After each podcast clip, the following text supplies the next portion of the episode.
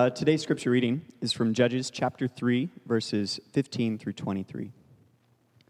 Then the people of Israel cried out to the Lord, and the Lord raised up for them a deliverer, Ehud, the son of Gera, a Benjamite, a left handed man.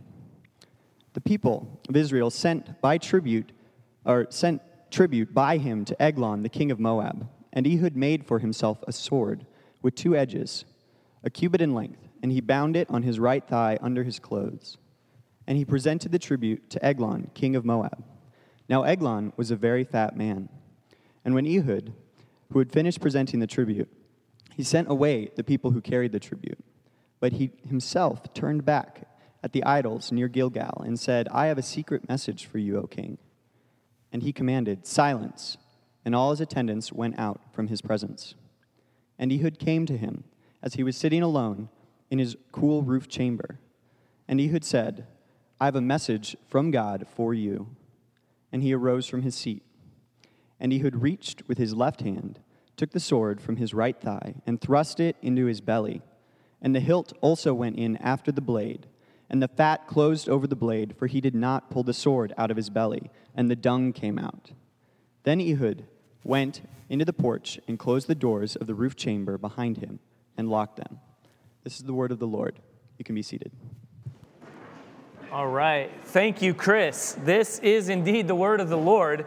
Um, he wasn't supposed to read that passage. I don't know what he. We're in the Psalms actually this morning, and he just. No, we are in Judges um, three, and I'm really excited to get into this. We um, are, are excited for this series. This is our second week in the book of Judges. Um, I'm going to intro Judges just to kind of bring us all um, up to speed again quickly. But um, before I do, or as I'm doing that, if you have a Bible, go ahead and turn with me to Judges chapter 3. If you don't have a Bible with you, um, hold your hand up high and keep it up. Um, también, si necesitas la Biblia en español, solamente siga español. Um, and so we say that every week. We want someone to be able to have a Bible in their own heart language and read and understand uh, what God's saying. And if you, um, if you, again, if you need a Bible, hold your hand up high. Don't be, don't be shy, because um, we want you to have a Bible. If you don't own one, keep this one. Um, mark your name in it, and especially for this next about seven or so weeks um, you know, read over Judges. Because um, as a church here, we love to read through books of the Bible and submit ourselves to, to what God communicates in His, in his Word. And so, um, we, uh, we, now when we say that we're not like we don't want to be identified by what we're not like we're not against what you may have heard as like topical preaching we're not against that in fact a few times a year we will you know specifically and pointedly hit on a few subjects that God has really called us to, to speak into. But by and large, we've just embraced coming under God and His Word and preaching through things like this that we would likely not just choose, right? Like what we just read. That's not one that you would just be like, I know, I want to preach through Judges chapter 3. Um, in fact, when we decided to go through Judges, we brought in a scholar, a guy who's, who's devoted his whole life to studying Judges. He's written commentaries and books. We brought him in to teach some of the redemption pastors on this. And he was like, Of course, no one ever wants me to do this. I'm excited to do it. And he flew in here and he went through it. And then he said, Why'd you guys call me here? And we were like, Well, we're going to preach through Judges. And he was like, Why? and no, he was excited about it and stuff, but he, he still was like, Man, this is hard because this is not your Sunday school version, okay? This just a, a warning. This isn't like, let's read about Samson. You should be more like Samson. Um, that's not the way this whole thing goes. And so, um, what we'll see time and time again in Judges is what we talked about last week is the very last verse of Judges gives like the theme of the whole book. In chapter 21, it says, There was no king in Israel, and everybody did what was right in his own eyes. And so, the tragedies that we'll see time and time again is that because there's no king, because there's no ruler that submits to God um, over Israel, people are just doing what they want to do. And it's eerily similar to the world that you and I find ourselves in today. And so when we come humbly before God's word, we see, wow, that really applies to us today, individually and corporately and societally. Man, we, we have a lot, we need to come before God. And so what we'll see is a cycle if you will, there's a cycle that we'll be walking through that comes time and time and time again. And it's the, the, that the people of Israel, the people of God, find themselves in, in their cycle in the, in the first part. Number one, they sin. They forget what they've known generation from generation. They don't pass on what it looks like to surrender to God and to live under His good rule and reign. And so the people sin. And then from there, um, God sends an oppressor, and they are oppressed because there's consequence of life lived um, apart from God, and they're oppressed for a season. And then eventually, finally, they're like, enough's enough. God, help us. And they call out to God. There's supplication. And then God faithfully, time and time again, sends salvation. He sends a rescuer. And then from there, they go into a season of rest, and there's a period of rest. And then at the end of that rest, the whoever God sent to deliver the people dies, and then again they forget. And then they find themselves back in the cycle again and they sin again. And that's what we're going to be walking through each time you see the cycle continuing. And, and, and, and let me just call us out right now. Because it's really easy for us as we approach this to be like, those stupid Israelites. Man, they're, um, they're dumb. Like, how do you let a, a silly fat king rule you? Like, how, like, why would you do this? Um, why would you be in this place? Well, if, if, let's just be real, if they were to look at our lives today, they might be like, you silly Westerners. All these idols that you give yourself to, all this technology, all these images, all these false gods that you surrender and submit yourselves to? How, how could you be ruled by such things? So, as we approach this, like we need to be humbled.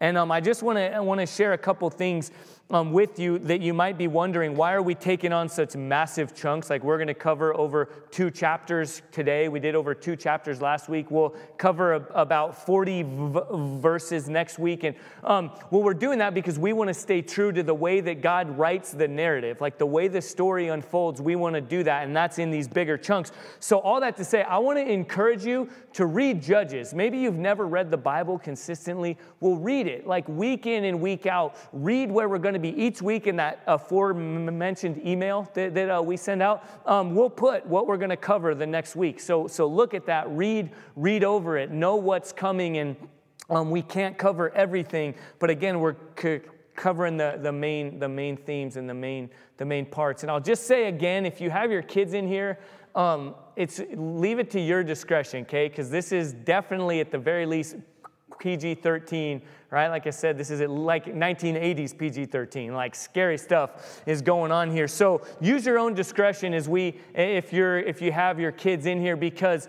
um, what we'll see is we're going to see some funny stuff like what we just read. We're going to see some straight up weird stuff. And then we're also going to see some downright horrific stuff that's very appropriate to the world that we live in today. So, again, let's come humbly. Let's ask God to lead us through this time and to speak to us through His Word. Lord, thank you for uh, your word. Thank you that you have given it to us as we need it. Um, Lord, thank you that, that you didn't just say, oh, you're in control, you're in charge. Just pick and choose and copy and paste whatever you want to know about. But Lord, we, um, we come humbly before your word. And Lord, we, um, we confess that, that we are prone to have no king and to do what is right in our own eyes. And so uh, the good news is that you are the king, that you are the ruler, that you are the creator, that you know what is best for us. And so, Lord, we pray that you would convict us and compel us to live our lives in submission to you. And Lord, we uh, pray all this in Jesus' name. Amen.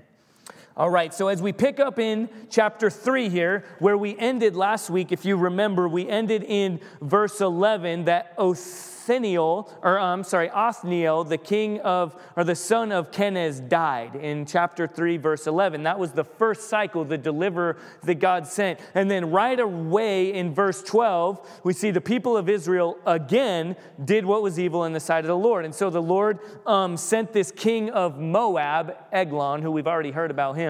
Um, God, God, God gave him. Um, uh, raised him up as an oppressor. And so he brought the thunder down on the people of Israel and he called his friends, the Ammonites and, and the Amalekites and these different, um, these different non God fearing entities raised up and they came and they attacked Israel. And so now we pick up in verse 15, um, or, or, sorry, we're picking up now in verse. Um, in verse 14, the people of Israel served Eglon, the king of Moab, 18 years. So they were oppressed. And we'll see as the cycle continues, the length of oppression gets longer, the magnitude of their calling out and crying out gets even worse, the oppression gets uglier and uglier. And so they're oppressed now, this time for 18 years. And then in verse 15, the people of Israel cried out to the Lord. They've had enough. The cycle has continued. Their own sin and the consequences of their sin became more and more real to them. And they're like, God, we need help. And so the Lord raised up for them a deliverer, Ehud, as we read, the son of Gera the Benjamite, a left handed man. Um, how many of y'all in here are left handed or like me, like partially left? Hold it, don't be ashamed. Hold it up high. Okay, so there's not a lot of us in here. Now, some of you might be like, I'm mostly left handed. You know, I do a couple things right handed because it's cheaper. You know, golf clubs and baseball gloves are easier to find in right handed, but mostly left handed. And we joke about that in our day, and you left handed people, the only ones in their right mind, or whatever we say. But, um, in this day, that is not the way this went down. The fact that the deliverer that God raised up was left handed would, would pique everybody's interest. Because actually, the phrase left handed actually means wrong, means wrong sided, right? Like, you know, like left side, strong side. Like if you know football or you've ever seen or remember the Titans and these things, no, well, the way they said it was right side, correct side, um, left side, wrong side. Like that's just, you don't want to be from the left side. In fact, even of God, it says that God rules from his right side. And it says that Jesus, we're told, sits at the right hand of the Son of God. And all the language of things that are good and powerful and wise has to do with the right hand. And the left hand is, is not right. It's wrong. And specifically, the language here uses that this guy, Ehud, likely was actually disabled. He was likely not even able to really even use his, um, his right hand. And so he was dependent upon using his left hand. And so the fact that anyone would read this and would be like, that, that's not right. But his, and guess what Ehud means? Son of the right handed. so, so it's like he's a walking paradox, this guy. It's like, it's like if you ever see like a big giant guy and everyone calls him tiny right? Or you have a, or you have a little, little, chihuahua and you name it Killer or something like that. Like it's like a walking paradox. Well, that's that's this guy. That is Ehud. His um his name means something that he is not. He's wrong-sided. Nobody would choose this guy to be their deliverer. If Ehud stepped up and was like, hey guys, yeah, I can't use my right hand, I'm wrong handed, but follow me, I'm gonna go and deliver you from this oppression, nobody would follow. But God uses what we often perceive to be weakness for His glory and His purposes, and He shows His strength in the way that He wants to do it. And so that's, that's where we find ourselves in the story that Chris just read, right? And guys, it's okay to admit this is just funny. It's funny. So this guy Ehud goes and he brings a tribute to the king Eglon. And, and, and he's allowed to get close because of his disability. Because, you know, he would come and anyone bringing a tribute and wanting to go before the king would be frisked, right? And so he goes, he gets frisked, right? Hands on the wall, whatever, he's getting frisked. But no one would have their sword on the, on the right side because you, as a warrior, you would use the hand that you would use to come across and get the sword so you could use it quickly. Right? And so in his case, the sword is on the right side. But since no warrior would be left handed, they just checked the, the, the, left side where the sword would likely be. And sure enough, there's no sword. So they're like, okay, sure, come on, give your tribute. He gives the tribute and he goes up, and, um, and then everyone's with him. And then he says, oh, yeah, wait, um, I have a word from God for you. And again, they would be like, yeah, right, you just want to get close with the king. But the king, Eglon, right, and you just picture him, right? He's on his throne, he's just kind of sitting there. And um, Eglon's like, all right, go ahead, everybody out, right? Like, this disabled guy, this, this, this weak guy, he can't do anything to me. And so everybody goes out. He's alone with the king. No one else would have ever found themselves in this position. And then he says, I have a word from God for you. And so Eglon gets up and kind of stumbles over to him. And like a ninja, right? Ehud's like, bow, gosh, left handed. You didn't see that coming. Pulls out the sword, boom, sticks it in his stomach, and he's, his fat goes over the sword. And he's like, Give me my hand back. And he pulls his hand back, leaves the sword there. And yes, it says the dung came out. Okay, we're adults here. You know what dung is? It's poop. You can giggle, it's okay. He said poop. The Bible says it. Poop came out. And this is just funny and gross and so Ehud's like, I'm getting out of here. So he goes, he shuts the chamber doors and locks it and walks away. And he's like, I wouldn't go in there, you know? And so he leaves, and the people, um, Eglon's like, Eglon's people are like, oh, what's going on there? So Ehud has time to get away. He runs off and he flees. Again, do you see the wisdom of God in our silliness and our brokenness? God uses someone from the wrong side, a walking paradox to bring about his deliverance and his purposes. And so, what happens there and the way it unfolds is Ehud gets away, he runs away, he has time to get away because the servants of Eglon are like, they're nervous and they're like, what do we do? Do we go in there? And they're like, I, I smell something. He's probably, and it says he's probably indisposed. He's relieving himself and they don't want to go in there and the doors are locked. And they're like, man, what is he? So finally, over time, they build up the courage, they break in and they find him and they're like, oh my goodness. Well, all the while, Ehud has time to go to sound the trumpet, to raise the people up, says, Come and follow me. God has given us deliverance this day. And again, no one would usually follow this guy. But because of what God has already done, going before him, using him to bring deliverance, the people follow and they find deliverance from their oppressors. And you see that God uses the broken, unlikely things in our world to accomplish his purposes. And hopefully, this is encouraging and maybe convicting to you. Because, guys, we're just like this. God doesn't share his glory. We say often here that we take God seriously and not ourselves. Like, just very simply, I had an example right now. When I don't know if anyone else was with me there, but when we read through that, that confession together, I was that guy that kept on saying something. Like, I thought the slides still changed and everybody else stopped. And, and I'm like, well, it's okay, right? We take God seriously, but not ourselves. Like, I'm like, if you're ever at the Arizona football game or something, everyone chants like U of A. And is anyone with me here? Like, you get anxious because you're like, when's everyone going to magically stop? And I'm the one just still yelling out, like, U of, oh, oh, oh, oh, right. Like, you know? So that's, um, but, but those things, like, there's a freedom, and that's a silly example, but there's such a freedom in following God because we know that we take Him very seriously, but not ourselves. That He uses the paradoxes that are us in our lives. And we see that most clearly pictured in Jesus. As we walk through in the whole Advent season going up to Christmas, we saw that God delights in using the unlikely circumstances. That he chose to take on flesh and to come into a broken world to a young virgin girl in a really poor family, in a really poor town, in a really unlikely way, at a really unlikely time, to bring the ultimate deliverance to the world. And so that's what we see here in this context. And then the cycle, though, will continue. And I love, I'm just going to briefly mention verse 21 there.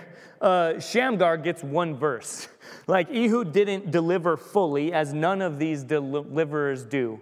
They're all pointing to the ultimate need for a deliverer who will not die, who will deliver in full. And so Sham, um, uh, Ehud didn't get the job done fully, and so Shamgar is raised up after him, and he kills 600 Philistines with an ox goad, and then he also saved Israel. So he was also helped, just he gets a verse there. But then, chapter 4, verse 1 the people of Israel again did what was evil in the sight of the Lord after Ehud died. Are you getting sick of that yet? Because it's going to keep happening in your own life, in the life of someone in your family, and where you find yourself. Do you, do you get sick of the cycles that we saw up here that just continue time and time and time again? God, this will be the last time. I'm coming back from church camp. I'm coming back from an emotional high, wherever it might be. This is it, God. Fall to our knees, plead, make empty promises. And then as the cycle goes on, we'll even see with Israel, they, the, their, their promises become less concrete because they start to know, who knows, maybe I will go back to it again. And the cycle will continue. But this time, God raises up a deliverer, another unlikely deliverer. He raised up somebody for them that they wouldn't have seen coming. In verse 4, now Deborah, a prophetess, the wife of Lapidoth, was judging Israel at that time. She used to sit under the palm of Deborah between Ramah at Bethel in the hill country of Ephraim, and the people of Israel came out to her for judgment. So, again, we don't really recognize what's going on here, but God went from a left handed deliverer from the wrong side to a woman prophetess and judge. And this would not be normal in their day. Women didn't get treated respectfully. There wasn't a lot of high regard for women in their day. Yet we see that this woman, Deborah, was clearly used of God. She was clearly a leader that he had sent to bring judgment and wisdom. And yet she's different from every other deliverer that we'll see because she's not a warrior. She doesn't use her strength and her brawn. She doesn't use this, but she uses her faith in God and her dependence upon Him and her wisdom to bring deliverance to the people. And what we'll see, though, unfold is that God uses many people in this specific context. It's not just one, it's not one hero, it's not, it's not Ehud with his sword and doing all this. It's he uses all kinds of different people. And so Deborah, though, in her role of authority, speaks to a man named Barak. And she calls Barak and says, Barak, um, God has raised you up to be a deliverer. And so she says, um, You're supposed to go and you're supposed to lead the people of, of God to find deliverance finally from these people because we see that, um, that the king of Canaan has uh, been oppressing them. And we're going to see at the end here how awful this oppression has been. And it gets worse and worse, much like the cycles of sin. Guys, that you and I find ourselves in. It gets, remember what we said last week? It's not a merry-go-round, but a what? It's a toilet. The cycle of sin is not a merry-go-round. It's not just little games. That the more and more we get used to the sin that we embrace, the, the, the false gods that we submit ourselves to, the uglier and uglier it gets. And, and, and so that's what happens here. And it says that um, this guy actually had a commander of his army named Sisera. I'm in verse, um, verse 2 right now. Sisera and uh, he lived in a place. I'm not about to go ahead and try to announce or pronounce all these things. But it says the people of Israel cried out to the Lord for help, for Sisera had 900 chariots of iron, and he oppressed the people of Israel cruelly for over 20 years. And again, that's used because no matter how many foot soldiers you had, even if you had thousands upon thousands of soldiers, 900 iron chariots would cut. I mean, think like Mad Max here in the thunder. Like this, this would just cut through foot soldiers like butter. Like, so 900 iron chariots is like, man, there is no hope for the people of God. And then who does he raise up? He raises up a woman and they're surprised by this. And yet, she's not going to physically deliver the people, but she has a faith in God and she's exercising judgment. And then she calls this man Barak and, and, and, is, and, and is told, You're actually going to lead the people. And um, right here in verse 6, she says, Go gather men at Mount Tabor, taking 10,000 from the people of Naphtali and people of Zebulun. And I will draw out Sisera and the general of Jabin's army to meet you by the river Kishon with his chariots and his troops, and I will give him into your hands. So she's saying, not that she's going to do that, but this is what God's saying. She's saying, I have a word from the Lord, and so go do all these things. And I'll, let me just quickly, as an aside here, because some denominations, some churches throw out prophecy like really easily. Just real, like, ah, I got a prophecy real quick for you. I got a word from the Lord from you real quick. And we do not doubt that God continues to give us um, word. Most, it always, always, always, 100% of the time will fall in time in line with His word. It will never, ever contradict his already given, inerrant, perfect word. And so um, we just better be really careful. If you have a word from the Lord, a prophecy, it better be a prophecy because the fact that this woman is a, um, the fact that Deborah is a prophet means that everything she says, God says, must be 100% accurate. Because if you said that you had a prophecy from God and it didn't come true, the consequence was death. So nobody just threw it. I think I, you know, I ate bad carne asada last night and it may be a word from God. It may be that. I don't know, but I'm just going to throw it out there anyway. No, like we better be careful if we say we have a word from the Lord unless it's coming directly from his word that has already been given to us. And yet she knows this is what God has called Barak to do. And so she says, raise up 10,000 people. And then in verse 8, something interesting happens. Okay, Barak said to her, If you will go with me, I will go. But if you will not go with me, I will not go.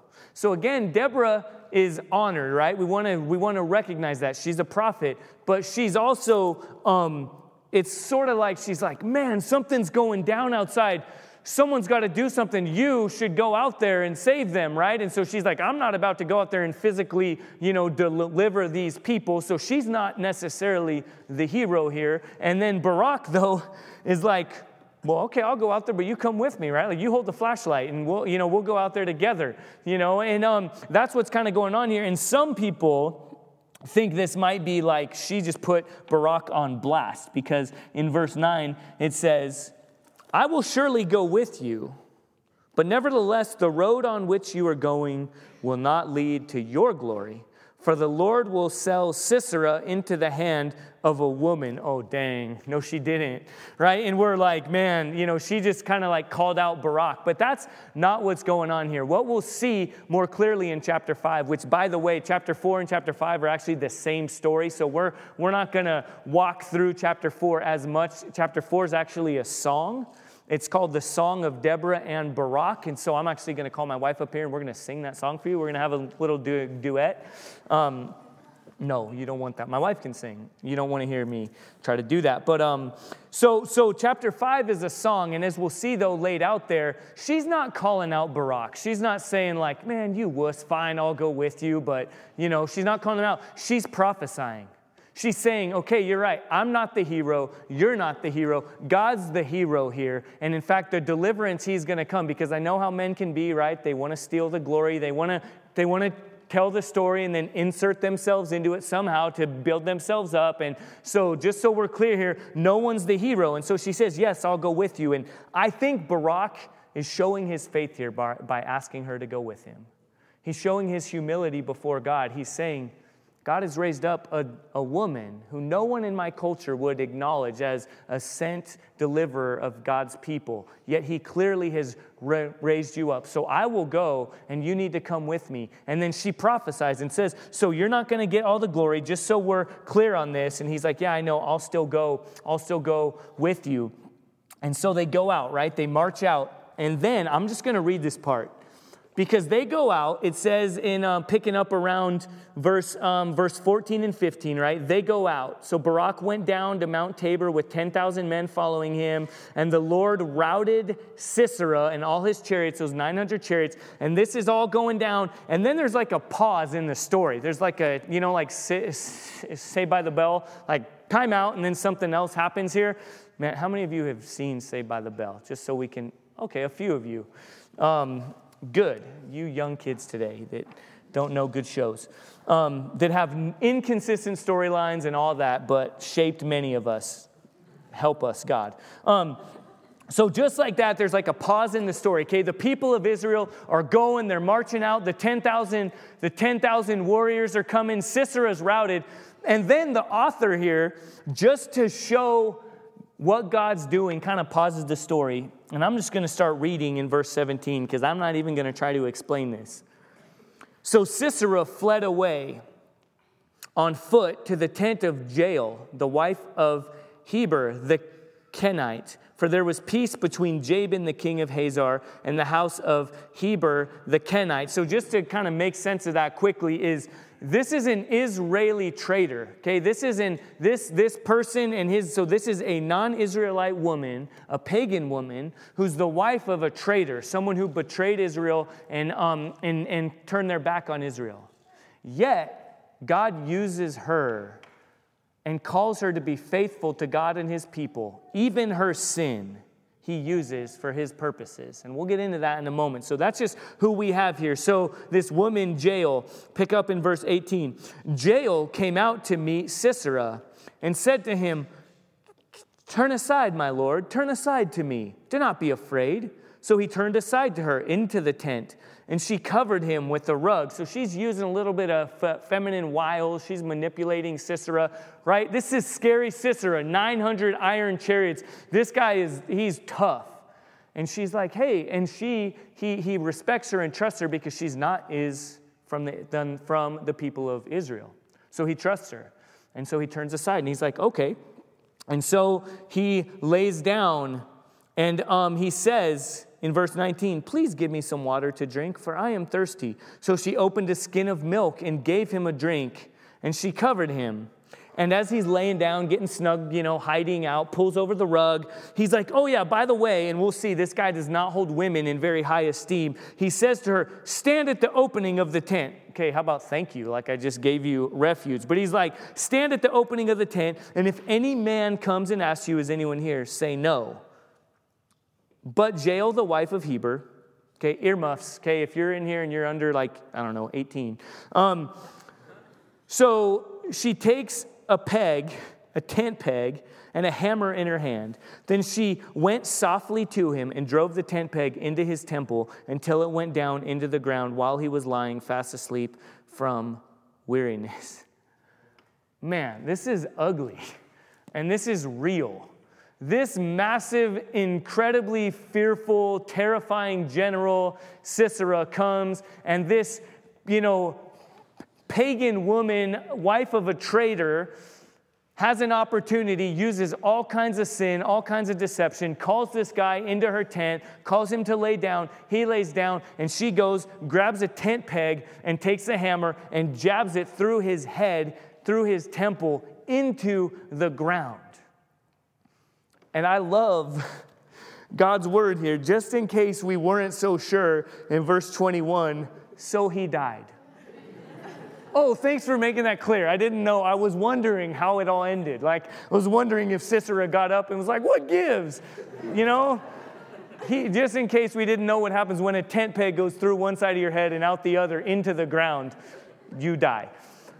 So, um, the other reality here is that we would miss things, okay? Anytime you read God's word, you got to dig in. And, you know, if you want a commentary, that's why we study in groups and we learn these things together, is that Though a hammer and a tent peg in our day sounds pretty intense and pretty manly, these were actually, in their context, it would be like saying, you know, took a crocheting needle and whatever and some thread and you know killed you know killed this great warrior took him down i'm sorry hipsters i know i know that crocheting is cool and you know we knitting beanies and things like that is very manly but in their day, this kind of, these kind of things would not, um, would not bring to mind like manliness and manly tools.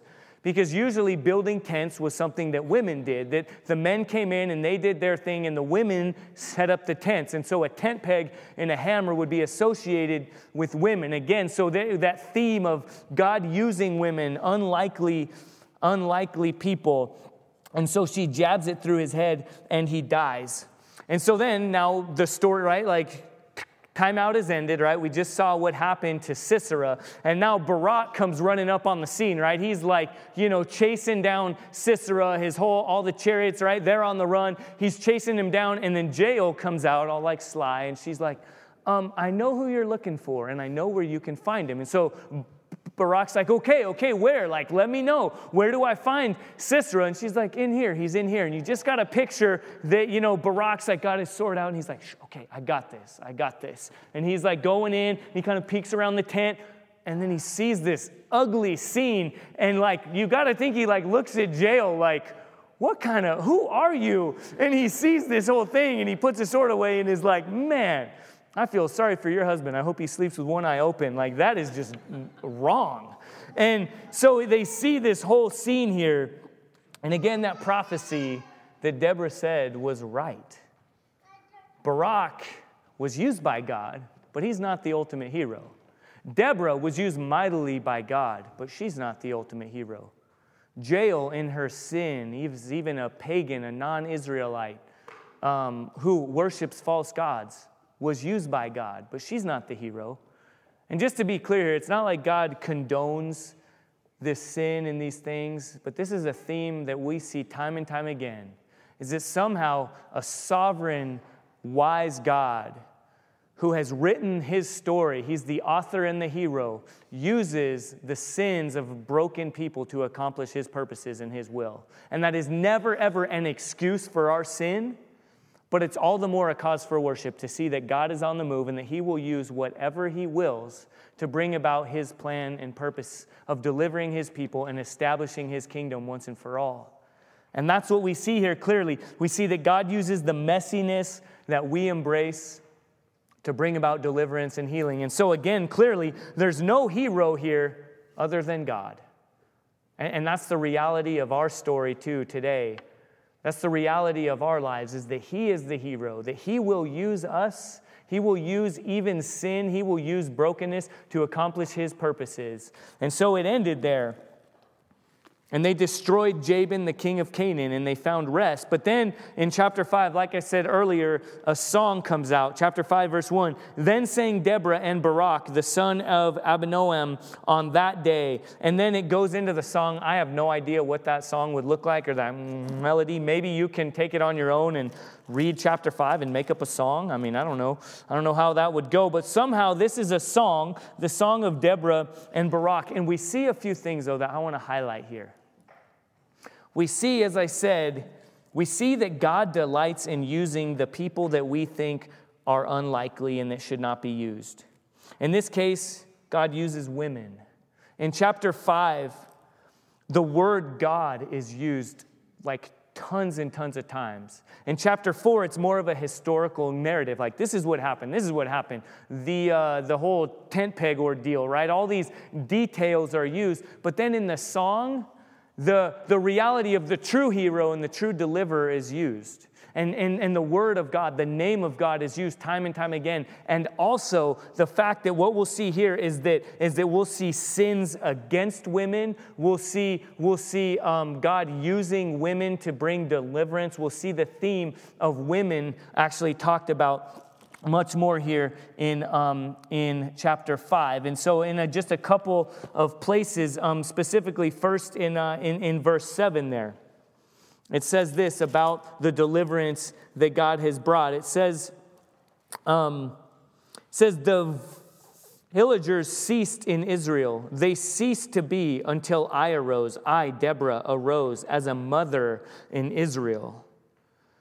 And, and it says the Illagers cease. This is again just the, uh, this needs to be a wake up call, guys, to us that the language is used there, that the community of God's people worshiping Him together communally, that, that, that the, the charge to pass on from generation to generation. Listen, if you're single in here and you're a part of a redemption community, or you don't have any children, or perhaps you're older and your you know, children have gone away and they're not here, um, the charge to pass on the good news of what it means to be God's people and to follow Him and to live under His good rule and reign it's all of us. It takes a village, and that language is used here. And, and, and it specifically says that when the villages ceased, they needed deliverance. You guys, when individualism rules, sin will reign. And we live in such an uh, individualistic society. Everything, even in our own families, and our, it's all about me, me, me, what I want. We live in a consumer driven, even in our church, I'm going to go here. I like the worship music there. I like the teaching here. I like the, you know, the gluten free communion crackers here, which we do have, by the way, because we love everyone and want to just make you be able to take communion and not even have to worry about it. So we have gluten free communion. Whatever it is, like, though we, we don't want to buy in, though, to this consumer driven individualistic nature that we have. We need to not be afraid to call it like it is. And so, and so when individualism reigned, sin took over, and the people needed a deliverer, Deborah. And then it picks up, though, down in verses 24 through 26. Again, the people that God used, the fact that this woman is used. It says in verse 24, Most blessed of women be Jael, the wife of Heber the Kenite, of tent of tent dwelling women most blessed. Again, to any good Israelite person, that is like a complete paradox. That's like saying a smart um, sun devil. Sorry, okay. But it's for them, it's, it's a, it's a, it's, I, my in-laws went to ASU. I love you. I'm seeing people in here that went to ASU. I'm sorry, I confess. Please forgive me. So it says, though, someone who is reading this would be like, that doesn't make sense. A tent dwelling woman, most blessed among women, even most blessed in women, those two things didn't go together. And then it goes on. It says, um, it, rem- it remembers the story. He asked water, and she gave him milk. She brought him curds in a noble's bowl. She sent her hand to the tent peg. Did she ever?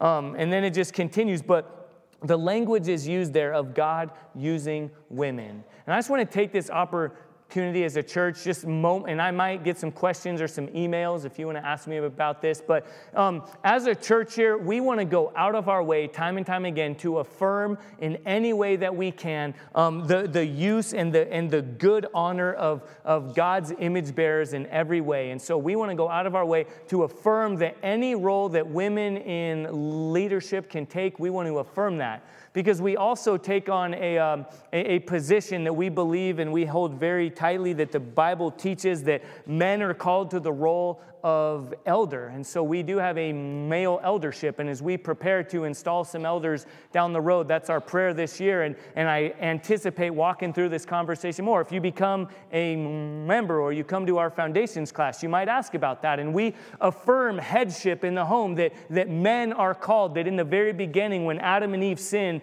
uh, even though, you know, Eve sometimes gets told, right? Like, oh, Eve was the first one, but who does God call for first? Adam, where are you? Adam, where were you? He calls the man, the husband, to give account. And so we affirm that and we esteem that. But sometimes that pendulum swings to an unhealthy place, and you'll see us go to places that the Bible doesn't go. And even in our society here, you see often that women don't get affirmed, and that the, the proverbial pendulum that swings from law and license and from, you know, liberal and conservative. And so we want to come and submit ourselves to Scripture. And what we see here most pointedly is God clearly affirming his image bearers, specifically in women. In a, just to use the word progressive, this would be very progressive for its time. That, that this language would be used in, in, in this time of how much God is using women to bring about his deliverance of his people. And so we want to celebrate that. And so, though, just again to kind of sum that up as a church, what this means for us is any role that a non elder male can hold, we want to affirm and have women do. So, you know, teaching in Sunday schools in different contexts, coming up here to lead in our, in our call to worship and our communion and all these things. And so I just see this as an opportunity to affirm that and to share that. Um, so, again, if you have any, any, any questions on that, but let's continue in the story as God unfolds it because we can't miss that and we can celebrate man, God uses a left handed guy. God uses a bunch of different people, unlikely people. And here, clearly, God is affirming women in his plans and his purposes in the leadership of his people. And then, before we close, I just want to point something else out that there's a theme here of God using women to bring deliverance, specifically of women. Because, guys, something that we miss is that when we embrace individually and societally oppression in all its different forms, there's a theme in who gets oppressed and who gets most, um, who suffers most. And it's usually the marginalized it's usually the underrepresented, often socioeconomically, ethnically, and yes, in gender. Often women are the kind of the overlooked recipients in times of oppression. And what's going on here is we learn about what kind of evil was going on under the oppression of God's people in verse 28 there, I just want to read this because now Sisera's mom is looking out the window. And again, I, I, imagine if this was in song form, it would be really powerful. But in song form, we learn here that, that his mom is wondering, Where's Sisera? What happened to my baby boy? And so it says in verse 28 and 28, out of the window she peered, the mother of Sisera wailed through the lattice where is his chariot, so long in coming? Why tarry the hoofbeats of his chariot? Her wisest princesses answer. Indeed, she answers herself. Have they not found and divided the spoil? A womb or two for every man. spoil of dyed materials for Sisera. And guys, we could so easily read that and miss that these women have grown jaded to the horrible, horrific effects of sin when it is given free reign. That they're just like, hey, men will be men. They're out doing their thing. Some of you might have the NIV version in it, and it um, translate that as not womb, it says a girl. But the right translation is a young girl or a womb, as this the ESV translation says, or, or more pointedly, a sex slave. That Sisera and his view of women, that in this, in this way of life, when sin rules and reigns, they, they, they have a, a, sex slave ring going on. And so these women and even Sisera's mom are calling out, and they're like, oh, yeah, remember, they probably found a couple of women to abuse, to kind of take advantage of. And what we see there is just how jaded we can become when we grow numb and complacent to the horror of sin. And what does that look like in our day? Come on, guys will be guys, right? sowing our wild oats, looking into, you know, looking at a little pornography, just kind of, hey, you know, you got to do it right. You know, what happens in Vegas stays in Vegas. No, it doesn't. It never does. We think that when we sin, right, this whole thing, everybody does what's right in his own eyes. And our version of that is this as long as nobody gets hurt. Hey, my, my, my religion, my belief is everyone can do whatever they want to do as long as nobody gets hurt. And that sounds like a very tolerant, a very nice way of saying something. And what it's saying, it's a lie. It's allowing us an opportunity to believe a lie that nobody gets hurt. That we are full of an auditorium and a city and a country and a world that is full of homes that have been broken because dads have believed the lie of, hey, as long as nobody gets hurt, I'm going to go do my own thing, or, or, or moms have left, or, or, or, or pornography is given full reign, and it just the cycle continues and it leads to this kind of thing. And I just heard on a sports talk radio show this week someone making fun of, on, I'll just say it publicly, on the Dan Patrick show, who I often listen to, they were literally laughing at the prudish belief. I, I don't know, something happened at a, not at the Super Bowl, the halftime show, but they were literally just mocking the conservative response to, you know, um, indecency and to, you know, exposure and all these things. And they were literally laughing at what we see, though, is the reality of sin given full reign always continues and people are hurt. And thankfully, we have a God who remains engaged and who cares enough to, to, to take on flesh, to enter into the mess, and to bring deliverance. And that He uses women to bring deliverance to this terrible, horrible atrocity that is um, sex slavery. And I pray that God would convict us, that we would be slapped between the eyes, that we would repent, that we would confess, that we would become aware of where we have grown numb and complacent to things that are absolutely horrific, as we see right here. And so God brings deliverance and he enters into the mess of his people. And that's the theme time and time again throughout Judges, and most pointedly here is that God has every reason to turn his back and to say, Man, you have built, you have made your bed, now you can sleep in it. But he doesn't. He cares, he loves. He always answers. Though we are fearful and faithless, he always remains faithful. And so, guys, as we close and as we respond to this, as we see that God uses unlikely people, that God uses our messiness to bring about hope and healing, that God uses even sin to continue to bring purpose and meaning, to ultimately bring restoration. Let us end in response that thankfully we live in a time where we have a symbol, a cross, where we see that God doesn't just stand afar, but He took on the oppression, He took on the mess, He takes on the brokenness to bring healing. Where you and I have grown complacent, he has remained present. Let's respond in prayer, in confession, in desperation. Lord, we thank you for the deliverance that you have brought. Um, I didn't actually even really even plan on ending the sermon there. But uh, Lord, I think you have us in a place right now where, um, Lord, we need to cry out to you. Even as we sang the song right before this, Lord, we cry out to you. We need you. Lord, we confess, I confess how easy it is to make light of sin as long as nobody gets hurt, is such a lie that we all believe. And Lord, we just say things, we embrace horror, and it becomes so common to us that we use phrases, perhaps not as obvious as those women did. They said, Oh, each guy found a couple of wombs, a couple of sex slaves. Don't worry, they'll be back. Lord, would you enter in? Lord, would you expose sin? Would you, would you lead us first, Lord, to a place of repentance?